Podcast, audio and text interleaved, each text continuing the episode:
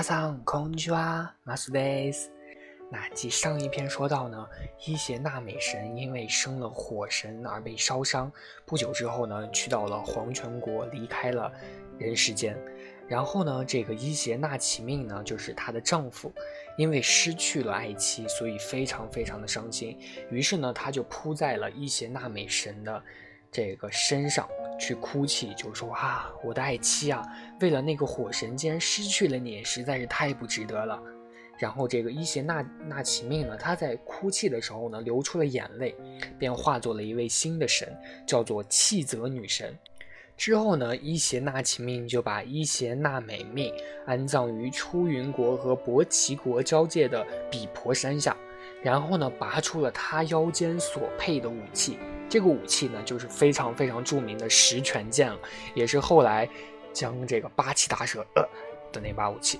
然后这个十全剑呢，他把这把剑拔出来之后，把自己的儿子啊，亲生儿子火神头给砍了。砍下来之后呢，站在剑尖、剑身和剑柄等处的这些血，在留下来之后呢，画出了八位神。被砍掉了这个脑袋的火神、火之家具土神的头啊、胸啊、腹部、阴部、左右手、左右脚也分别化成了山神、雨神、武器神等八位神。然后这个伊邪那岐命呢，因为思念着这个伊邪那美命，所以随后呢便追到了这个黄泉国。黄泉国呢就是这个地下世界了。然后这个伊邪那美命呢，也是从这个黄泉国大殿看到她丈夫来了，也是紧奔出来。然后伊邪那那岐命呢，就和伊邪那美命说：“我们共同创造的国度尚未完成，无论如何，请随我到人间去走一趟吧。”然后这个伊邪那美命就说：“实在是太遗憾了，你怎么不早点来接我啊？我已经吃过了黄泉国的饭食，无法返回你所在的世界了。不过呢，既然你特地来接我，我还是想去和黄泉国的众神去商量一下，看看能不能随你回去。”啊，但是呢，有一个条件，就是在这个期间呢，你不许偷看啊！如果你偷看的话，会有什么事情发生，我就不清楚了。说完呢，伊邪那美命就反身回到大殿之中，然后伊邪那岐命就在门外苦苦的等候啊，等这个伊邪那美命出来通知他。结果等了超长的时间啊，都没见这个伊邪那美命出来。于是呢，伊邪那岐命就开始焦躁不安。按耐不住之后呢，就便取下了插在左耳柄上的一个木梳梳子，将它最初的一一个齿呢折断了，然后点上火，制成了火把，举着它呢，悄悄地走进了大殿。于是呢，他借着火光仔细一看，只见伊邪那美命身上爬满了蛆，头部、胸部、腹部都是爬着这些。恐怖的东西，然后伊邪那岐命见了之后惊恐万分，拔腿就跑。然后伊邪那美命呢，被这个丈夫看到了自己丑丑陋的形象，也算是就是非常非常的生气，恼羞成怒。就立刻派这个女鬼去追，女鬼很快呢就把这个伊邪那美命、伊邪那岐命追上了。然后伊邪那岐命呢可以说是急中生智，把自己头上戴的这个黑木藤呢编的这个藤圈朝后扔去，这个藤圈呢立即就化成了一片野葡萄林。这个女嘴女鬼呢。也可以说是他比较嘴馋吧，就就去吃这个野葡萄了。然后伊邪那岐命趁机就给跑了。然后没想到这个女鬼吃野葡萄吃的特别快啊，一下就全吃完了，然后又追上来了。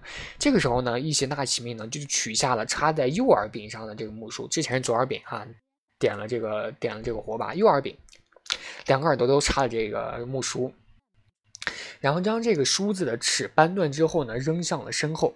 然后刹那之间，身后又长出了这个鲜笋，笋。然后这个时候呢，女鬼她就又哎又饿了，然后又把这个鲜笋给吃了。吃的时候呢，这个伊邪那岐命就给跑了啊。这个事情呢到这儿还没完啊。虽然说让他给跑了啊，但是呢，这个伊邪那美命也是整装待发啊，由自己身体的各部分生成了八大雷神。率领着黄泉国的魔军追杀而来，然后这个伊邪那岐命呢，在呃战斗的时候，拔出了自己腰间的十全剑去抵挡他们，然后边边杀边跑吧，可以说边杀边退。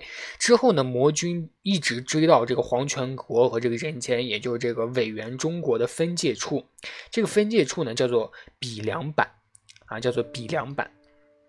然后呢，追到这个地方之后呢，伊邪那岐命从呃生长在这个比良坂山坡下的桃树下摘下了三个桃子，然后朝追来的魔军扔过去了。没想到这个桃子呢，一下就把这个魔军击得溃不成军，因为这个魔军呢，不知道什么原因，一见桃子就很害怕。四散而逃，然后伊邪那岐命就感激的就对这个桃子就说：“谢谢你们帮助了我，今后呢，生活在委员中国的人们若身处困境，也请多帮助他们。”说完呢，就把这个桃子封为了义父家义父家摩亚美命，真难念啊！自此呢，人间呢就流传着桃木可以去辟邪的一个说法。之后呢，伊邪那美名见几次追杀都失败了，于是就亲自追来。然后伊邪那岐命呢，就推来了一块大石头，挡在了比良坂的路上，然后伊邪那美名就无法继续前进了。隔着大石头，愤愤就说：“既然如此，我将每天杀死你一千名国人。”然后伊邪那岐命呢就说：“要是那样的话，我就每天建一千五百个产房，每天诞生一千五百个婴儿。这样呢，这个缘故呢，就是每天都会有一千个人死去，然后每天又有一千五百人诞生，就这样的一个故事，可能。”这个故事就结束了，啊，就这章就结束了。可能很多人就奇怪，就是为什么伊邪那美命和伊邪那岐命本是夫妻，突然一夜之间就反目成仇呢？啊，为什么突然之间伊邪那美命就要追杀他，伊邪那岐命就要跑，然后他呢，为什么又变成女鬼，又要去追杀他自己的丈夫呢？这个就很奇怪了。但是它确实是这样的一个神话传说啊。然后具体的我们就不纠结了，我们去看之后，之后这章呢叫做诞生起源。啊，伊邪那岐命呢，在回到委员中国之后呢，就觉得自己去了趟黄泉国啊，浑身沾满了污秽，于是呢，就打算举办一场这个像就这种接风啊接风的这种仪式，去洗掉自己身上的一个污污秽之气。然后呢，位于柱子国，柱子国就是当时生下的那个其中的八国之中的其中的一个国。柱子国的日向的这个菊小门的阿波奇园，它是位于河的入海口处。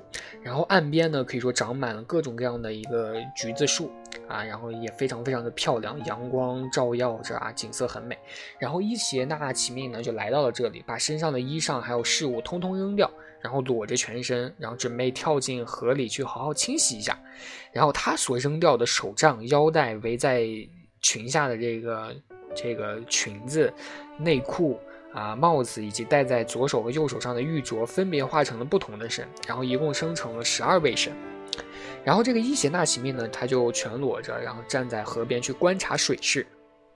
于是呢，他就自言自语的说道：“就是说，上游太湍急，下游太舒缓，就在河的中间去洗吧。”于是呢，他就跳进了河的中间，去潜入水中，细致的去洗自己的身子。之后呢，伊邪那岐妹身上洗落的污垢呢，共化为了四座神，啊，他们在水底、水中、水面。又去洗的时候，分别生成了六座神。最后呢，他上岸居洗水去洗这个左眼，生成了太阳女神及天照大御神天照命。然后呢，他又洗右眼，生成了月亮神及月读命。然后这个须佐能护呢，啊，这个须佐能护就是他在洗鼻孔的时候啊，生成了这个宿须佐之男命。然后这个接风仪式洗完之后呢。就是弄完之后呢，这个伊邪那岐命他浑身很爽啊，洗洗澡当然很爽啊，洗香香特别爽。然后呢，加上最后所得这个三个孩子啊，也是最让他满意的三个孩子，所以他心情非常非常的爽。他就说：“我终于得到三个孩子啊，真是太爽了啊！”于是呢，这个伊邪那岐命就将自己脖子上戴着的可以发出美妙声响的玉串赐给了天照大御神天照神，就跟他说：“啊，你去治理高天原。”然后跟这个月读命就是说：“你去治理叶国。”然后跟这个须佐须佐之男就说：“你去治理大海。”啊，于是呢，这个伊邪那岐命呢，将纣国、叶国和大海分别交给了这三个孩子。所以这个呢，就是天照大御神以及月读命啊，还有这个宿须佐之男命啊，这三个神的由来啊，这三个神的由来。之后的故事呢，就是素须佐之男大闹天高天原了啊。为什么他们要告大闹高天原呢？为什么也要让这个天照大御神去治理高天原呢？这个就是之后的一个故事了。高天原明明是一个天上之国，为什么要去治理他们呢？他明明是从天上之国下来的，为什么要去治理他们呢？这个我们就由之后的故事再给大家去讲述吧。拜拜，我是川，一定要关。关注哦，马大马小。